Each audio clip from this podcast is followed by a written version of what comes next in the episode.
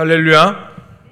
오늘 새벽에 나와 기도하시는 모든 분들의 하나님의 뜻을 알고 또 그 뜻을 가지고 기도하시는 이 새벽의 시간이 되기를 간절히 소망합니다. 오늘은 시편 12편의 말씀입니다. 우리 주석을 살펴보면은 이 12편의 제목을 다음과 같이 말하는데 우리 한 목소리 좀 읽었으면 좋겠어요. 거짓이 만연하는 시대에 드, 드리는 의인의 호소와 믿음. 이것을 쭉 연결해서 이제 하면은 거짓이 만연하는 시대에 드리는 의인의 호소와 믿음이라는 제목을 이 10편, 12편의 제목으로 이제 주석에서 많이 설명해 주고 있습니다. 어, 다윗이 도처에 악인이 깔려 있고 또 거짓이 난무하는 세태 속에서 하나님께 그 답답한 심정을 토로하는 내용을 담고 있기 때문에 이와 같은 제목을 가지고 있을 것이라 보고 있습니다. 어, 이 시편의 내용이 어쩌면 오늘날을 살아가고 있는 이 시대를 살아가고 있는 우리에게도 필요한 말씀이지 않을까 싶습니다. 오늘날은 어떤가요? 이제 전 세계적으로 보고 있을 때에 이제 차별금지법 같은 것들이 계속 전 세계적으로 유행이라고 합니다. 물론 우리나라는 이제 교회가 일어나서 또 저희 교회 많은 분들과 저희 목사님과 함께 그 차별금지법에 대해서 막고 있고 그거에 대해서 절대로 통과하면 안 된다라는 운동을 하고 있으면 오늘도 이제 서울특별시의회 나가서 인권조례 집회 철회에 나갑니다. 그래서 오늘 거기에 나가시는 분들은 9시 30분에 교회에서 출발하니까 많이 함께 나가셔서 우리 거룩한 대한민국을 위해 같이 기도하셨으면 좋겠는데 어쨌든 오늘도 인권조례 철회 집회를 위해 이제 우리가 나아갑니다. 교회가 먼저 일어나 열심을 다해 이와 같은 법을 막더라도 나중에 또 어떠한 일들이 우리 가운데 일어날지 모르는 게 우리가 살아가고 있는 현실이고 이 시대인 것 같습니다. 그러나 중요한 것은 이 거짓이 만연하는 시대에 다윗의 호소와 믿음이 이 정경이라는 이 성경 66권 특히 시편에 등록되어 있고 우리는 이 말씀을 생명으로 붙잡고 있어요. 그렇다는 것은 하나님께서 이 하나님께 이 시대를 향해 울부짖고 안타까워하며 하나님께 아뢰는 마음을 하나님께서는 기뻐하시고 또 그런 마음 가진 자들을 사용하신다는 것을 오늘 말씀을 통해서 우리가 좀 볼 수 있을 것 같습니다. 그럼 오늘 12편의 말씀을 통해 다윗이 하나님께 어떻게 하려는지 우리가 함께 좀 살펴보며 우리도 다윗과 같은 마음으로 기도하시는 성도님들이 되시기를 간절히 소망해 봅니다. 우리 12편 1절에 다음 한 목소리로 읽어봤으면 좋겠습니다. 시작. 여호와여 도우소서 경건한 자가 끊어지며 충실한 자들이 인생 중에 없어지나이다. 아멘. 이렇게 말하고 있어요. 처음에 다윗은 여호와여 도우소서라고 말하고 있어요. 여기서 도우소서를 히브리어 원어로 읽으면은 호시아라고 읽습니다. 근데 이 호시아는 야샤의 사형 명령이라고 말해요. 그러니까 도우소서는 호시아인데 이 호시아는 야샤라는 그 동사의 사형 명령이라는 거예요. 그래서 구약 성경에서는 구원하소서라고도 해석할 수가 있다고 합니다. 그런데 이 구원하소서가 단순히 그냥 구원해 주세요. 아유 나를 불쌍히 여겨 주세요. 우리를 살려 주세요. 이 정도의 수준이 아니라 그 사형 명령이기 때문에 좀 더 간절한 호소가 들어 있다는 것이에요. 그래서 다시 말하자면 여호와여 구원하소서 이 말에 좀 더 깊은 의미로서 다윗은 인간으로부터 구원의 길이 없으니까 하나님께서 반드시 우리를 도와주셔야 됩니다. 이러한 강력한 호소를 가지고 있는 거예요. 그냥 여러 갈래가 있는데 하나님 나에게 올바른 길을 주세요. 하나님 내가 잘 살아갈 수 있도록 나를 도와주시고 나의 모든 영역을 이끌어 주세요가 아니라 하나님 주님밖에 없습니다. 내가 이 시대를 살아갈 힘이 아무리 찾아봐도 눈 씻고 찾아봐도 사람에게는 답이 없고 하나님에게만 길이 있습니다. 그러니까 주님 일어나서 나를 도와주세요. 나를 구원해 주세요.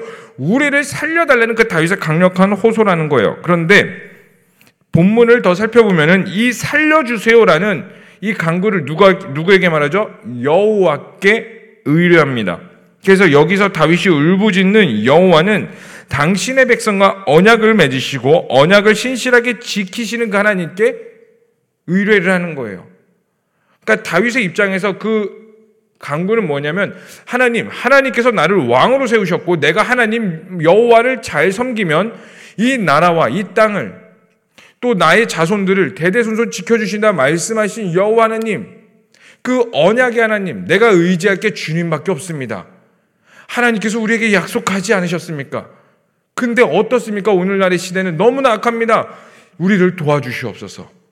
이 의미를 가지고 있는 여호와여 도우소서라는 굉장히 짧은 구절인데 이것들을 우리는 쉽게 넘어갈 수 있지만 다윗의 강력한 호소가 들어있는 것들을 볼 수 있는 문장이라는 거예요. 그런데 여기서 더 살펴볼 것은 다윗이 왜 호소했냐는 거예요. 우리도 호소해야 될 순간들이 너무나 많습니다. 우리의 삶이 때로는 고난도 있고 평안하지 않을 때도 있고 우리가 의뢰해야 될 하나님께 드려야 될 기도 제목들이 너무나 많아요. 한 사람의 인생을 봤을 때에 그 사람을 위해서 기도해야 될 기도 제목들이 사실 너무나 많아요. 뭐 내 자녀가 건강해야 되고요. 우리 아들 딸들 아우 주님 답이 없습니다. 아우 시집 장가 가야 되는데 취직해야 되는데 하나님 내 인생이 어떻습니까? 아우 하나님 내 인생도 깝깝합니다. 아니면 그 외 수많은 영역들 우리가 하나님께 기도해야 될 수많은 기도 제목들이 있는데 오늘 본문은 다윗이 왜 호소했는지에 나오는데 1절에 경건한 자가 끊어지며 충실한 자들이 인생 중에 없어지나이다 이렇게 말을 해요. 그러니까 하나님 나의 인생을 이끌어 가시고 나의 모든 영적들을 하나님께서 선하게 이끌어 가시는데 그 하나님께서 나를 도우시고 우리는 응당 하나님을 예배하며 의인들이 일어나야 되는데 다윗의 신정 왕국에 경건한 자들이 넘쳐야 되는데 악인들이 넘쳐나고 의인들이 점점 사라지고 있다는 것에 대한 아픔을 호소하고 있는 거예요. 다시 말해서 내 개인적인 것보다 내 모든 영역보다 하나님 나를 향한 의인들이 사라지고 있다는 것에 대한 아픔을 가지고 하나님께 도와달라고 지금 주님밖에 답이 없다고 울부짖는 것입니다. 이것들은 크게 봤을 때 국가적인 아픔도 있을 수는 있겠지만 내 개인적인 아픔도 있을 수 있어요. 여러분 하나님 나라 개념이 국가적인 것도 있고요. 개인적인 것도 있습니다. 이 시대적인 것, 이 시대적인 국가적인 하나님의 나라를 우리는 뭐라고 말하냐면 하나님의 역사라고 말할 수 있어요. 하나님께서 한 나라와 한 시대를 통하여 하나님의 나라를 만들어 가시는 것들.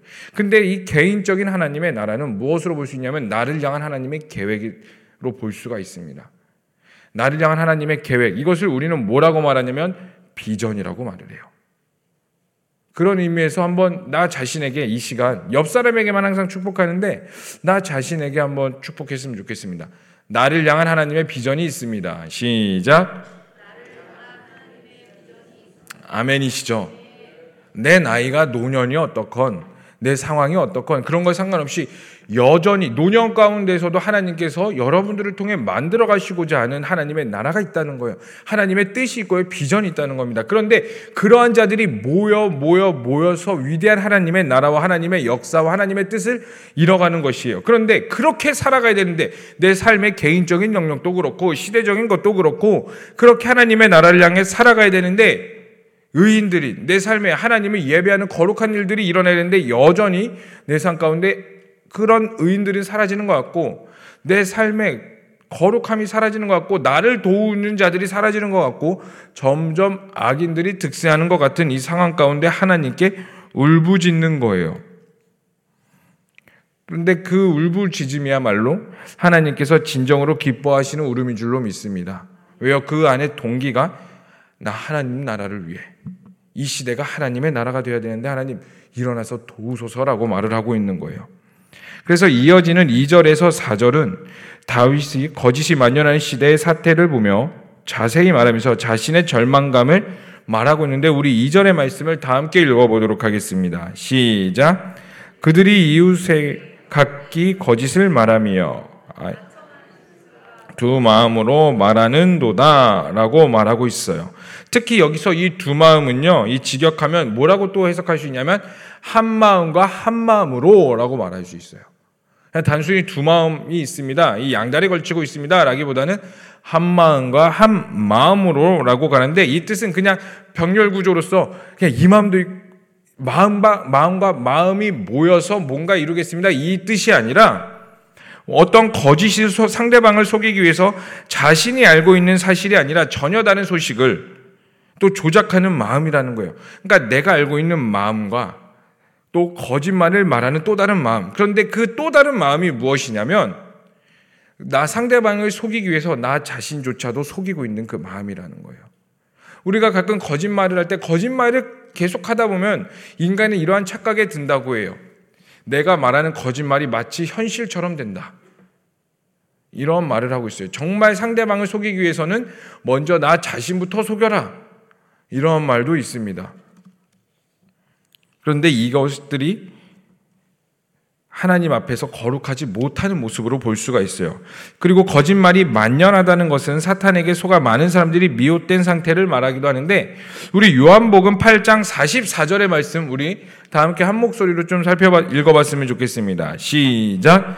너희는 너희 아비 마귀에게서 났으니 너희 아비의 욕심대로 너희도 행하고 그는 처음부터 살인한 자요 진리가 그 속에 없으므로 진리에 서지 못하고 거짓을 말할 때마다 제 것으로 말하나니 이는 그가 거짓말쟁이요 거짓의 아비가 되었습니다.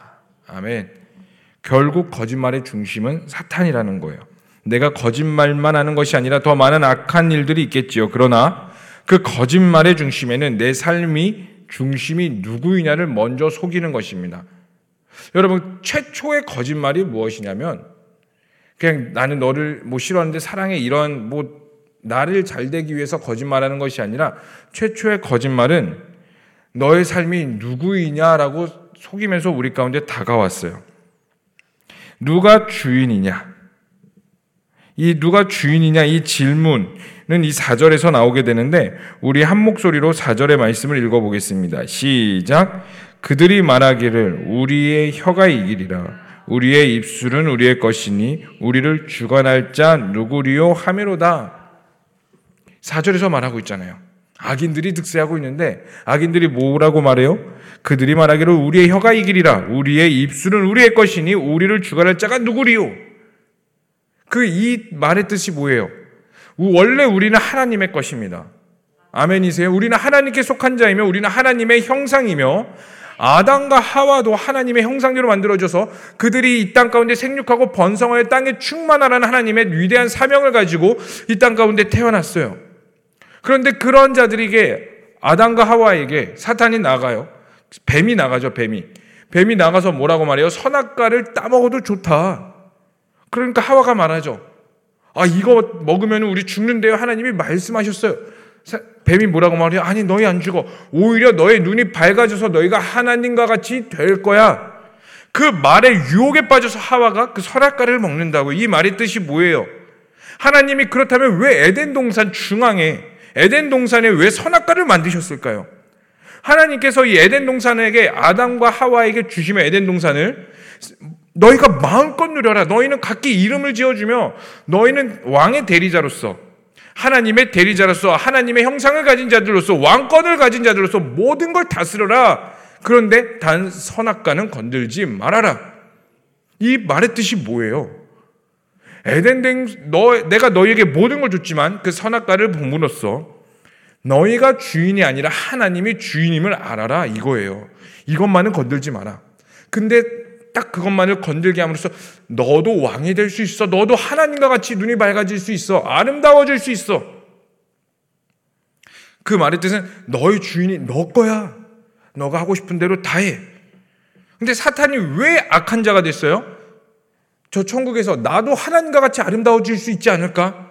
나도 하나님처럼 충분히 아름다운데 나도 찬양받을 수 있는 자인데 나도 그렇게 살아갈 수 있는데 왜 하나님만 영광 받으시지? 아, 나도 반역을 일으켜보자. 나도 찬양을 받아보자 해서 반역을 일으켜서 그 왕의 자리를 노렸다가 타락했잖아요.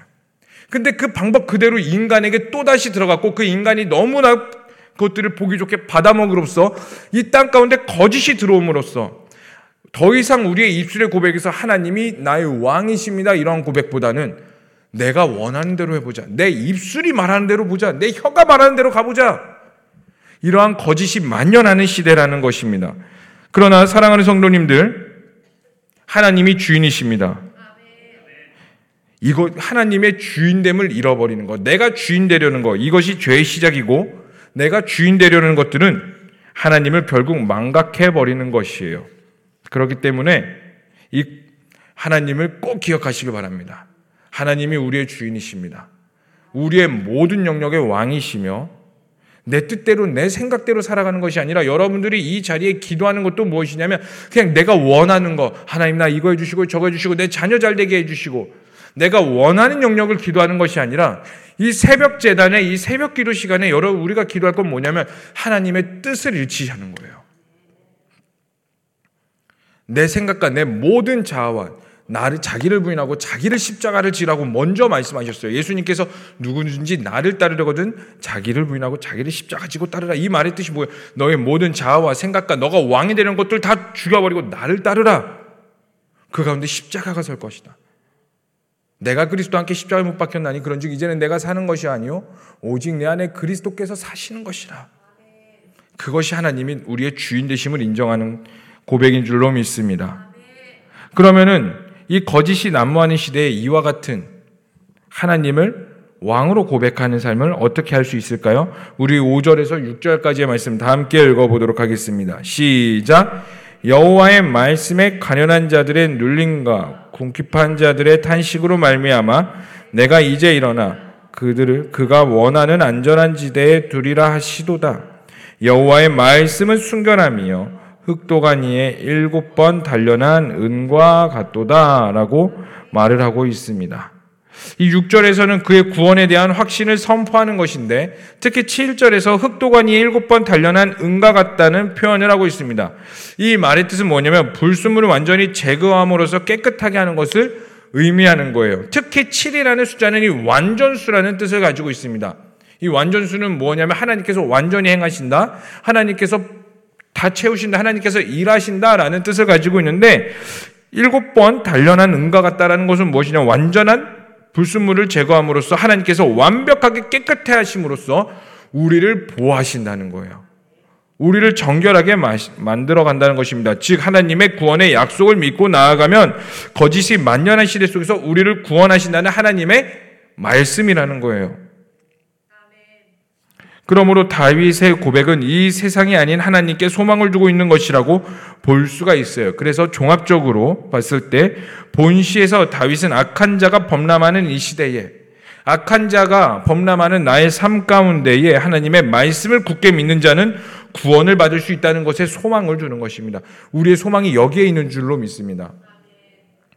우리는 여기에 소망을 두자고요. 우리의 기쁨이 여기서부터 시작되고요. 우리의 모든 영역이 여기에서부터 하나님께 나아가기를 소망합니다. 그런데요, 문제는 뭐예요? 우리가 모든 자들이 사실 여기에 계신 분들이 다 이 천국의 소망을 두고 하나님의 구원에 대해 소망을 두고 그런 것들을 의뢰하며 나아가기를 원하는데 믿기는 하는데 우리의 삶에 믿음의 행실의 열매가 나타나지 않을 뿐더러 믿음의 행실을 가지고 살아가도 여전히 우리의 삶은 힘들 때가 많다는 거예요. 믿는 대로 집 가기로 하지만 사실 삶이 그렇게 어렵지는 않을 겁니다. 아무리 내가 믿음의 고백을 하고 믿음대로 살아가도 하나님께서는 때론 반응 안 하시는 것 같고요. 나는 버려진 것 같고 여전히 내 삶은 광야에 같을 때가 너무나 많다는 거예요. 그래서 12편 8절 마지막 절은 이렇게 말하고 있어요. 한 목소리로 8절의 말씀 읽겠습니다. 시작. 비어남이 인생 중에 높임을 받는 때에 악인들이 곳곳에서 날뛰는도다 라고 말을 하고 있습니다. 12편 8절이 마무리 부분은 다른 시편의 내용과는 다르게 희망적인 선포다는 다소 암울한 내용들로 마무리를 하고 있어요. 그럼 12편은 암울한 내용만 담는 이야기일까요? 근데 또 그렇지는 않다는 거예요. 12편이 결국 우리에게 말하고자 하는 것은 계속해서 우리의 삶은 암울함 속에 있을 수 있다. 그리고 이 시대는 점점 악해질 것이다. 그러나 성도로서 그리스도인으로서 살아가는 우리에게 세상을 바로 보는 안목을 가져야 된다는 것을 말해주고 있어요. 그 안목이 뭐예요? 하나님께 의뢰하는 자는 하나님께서 구원하신다는 그 믿음의 안목입니다. 이것을 우리는 또 다른 말로 뭐라고 말하냐면 성경적인 세계관, 이 말씀의 세계관을 가지고 살아가는 거예요. 우리에게 주어진 것들이 그냥 고지 그대로 나의 안목으로 바라보는 것이 아니라 나의 삶에 일어나는 모든 영역이 하나님의 말씀의 세계관으로 바라봐야 된다는 거예요. 그렇다면 이 말씀의 세계관으로 바라보게 될 때에 어떠한 현상이 일어나냐? 첫 번째로 우리의 기도 제목이 바뀝니다. 여러분들의 기도 제목이 바뀌기를 소망합니다. 예전에는 나의 모든 영역 가운데 하나님 나에게 왜 이런 일이 일어났습니까? 해서 벗어나 하나님 이걸 통해 하나님의 뜻이 어떻게 드러나길 소망하십니까? 하나님의 나라가 이 악인이 만연한 시대 가운데에 우리를 구원하시고자 하는데 하나님 그 뜻이 어디에 있습니까? 내가 무엇을 해야 되겠습니까? 내가 당신께 어떻게 나가야 되겠습니까? 이러한 기도 제목이 바뀌시기를 소망합니다. 세상이 끊임없이 암울할 것입니다. 그러나 그 언약이 아닌 다윗이 첫 번째로 붙잡은 여호와여 도우소서 이 여호와를 꼭 기억하시길 바래요. 우리가 믿는 그 하나님은 언약하시며 신실한 하나님이십니다.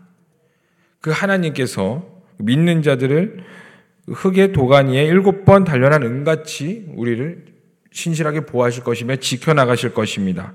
그리고 여러분들은 우리가 순전 앞에 하나님 앞에 나아갈 때에 그 순결함을 가지고 나아갈 때에 하나님께서 우리를 보호하시리라 믿습니다. 그렇기 때문에 사랑하는 성도님들 여호와 하나님을 여러분 삶에 마음껏 선포하세요. 마음껏 예배하세요. 마음껏 그 하나님의 위대하신가 보호하심을 찬양하시며 기쁠 때나 슬플 때나 고난 중에나 어느 영역에서 하나님의 이름을 예배하며 선포하며 나갈 때에 하나님께서 우리의 삶을 또 어떻게 이끌어 나가신지 삶을 시험해 보시기를 소망합니다. 하나님께서 우리를 지키실 것입니다. 한번 저를 따라해 보시겠어요? 하나님께서 나를 사랑하신다. 아멘이세요? 우리의 삶을 절대 망하게 하지 않습니다. 이 시대 뭐 어떤 일들이 일어날지 모르겠습니다. 그러나 하나님께서 하나님의 사람을 이끄십니다. 여기 우리 제자강성교회 성도님들 많은 분들이 그 하나님의 가운데에 하나님의 일하신 가운데에 동참하셔서 우리 그 아름다운 하나님의 나라 함께 만들어 가기를 소망합니다. 아멘이세요? 그렇다면 이 시간 우리 함께 좀 기도했으면 좋겠습니다. 하나님 이 약한 시대 가운데에 여호와의 말씀이 사라지는 것 같은 이 죄악들이 만연한 시대 가운데 우리가 이 말씀을 붙잡고 갑니다. 하나님 우리를 도우시옵소서 여호와여 도우소서 주님밖에 길이 없습니다. 나의 삶이든 이 시대를 사로잡고 있는 악한 영역이든 모든 것 가운데 여호와 하나님은 신실한 분이시기에 그리고 예수님은 분명히 다시 오시기에 그 하나님의 길을 살아가는 우리가 되게 하여 주시옵소서. 모든 영역을 살아가는 우리의 삶이 되게 하여 주시고 한국 교회가 일어나게 하여 주시옵소서라고 우리 이 시간 함께 주여 한번 부르시면서 간절히 기도하겠습니다. 주여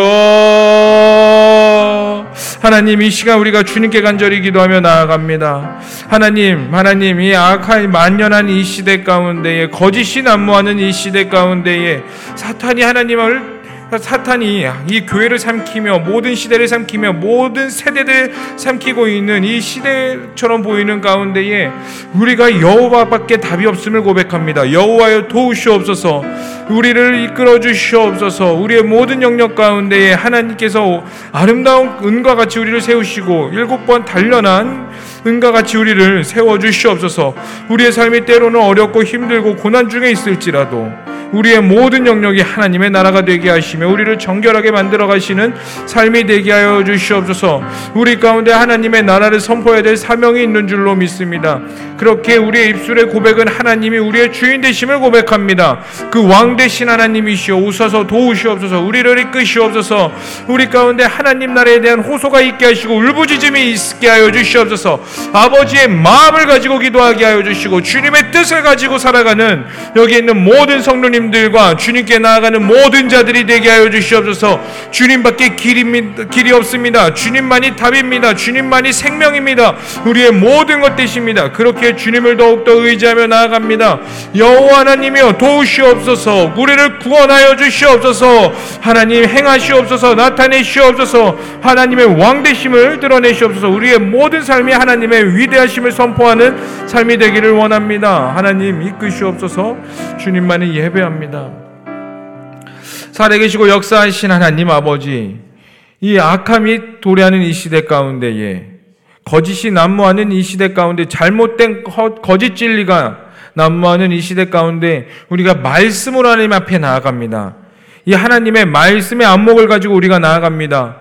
여호와밖에 길이 없습니다. 하나님만이 우리의 왕이십니다. 그러니 여호와여 언약을 지키시는 하나님이시여 이 시대에 어- 여전히 하나님의 언약이 있음을 선포하시는 하나님이시여 우리를 도우시옵소서 우리를 구원하여 주시옵소서 이 시대를 구원하여 주시고 이 악한 시대 가운데 하나님의 말씀을 사랑하는 자들이 일어나게 하시고 하나님의 나라를 선포하는 우리의 삶이 되게 하여 주시옵소서 하나님께서 하나님의 사람을 찾으실 때 우리가 응답하기를 소망합니다. 그러기에 여호와 앞에 오늘 이 시간 울부짖습니다.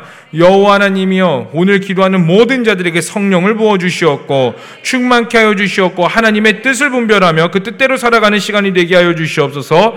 감사합니다. 찬양합니다. 예수님의 이름으로 기도합니다. 아멘. 주여 주여 주여 하나님 우리가 주님께 의뢰하며 나아갑니다. 여호와여 도우시옵소서. 주님께 예배하며 나아갑니다. 우리를 구원하여 주시옵소서. 거짓이 난무하는 이 시대 가운데 여호와밖에 답이 없음을 고백하며 나아가오니 하나님 우리를 살려 주시옵고 이 시-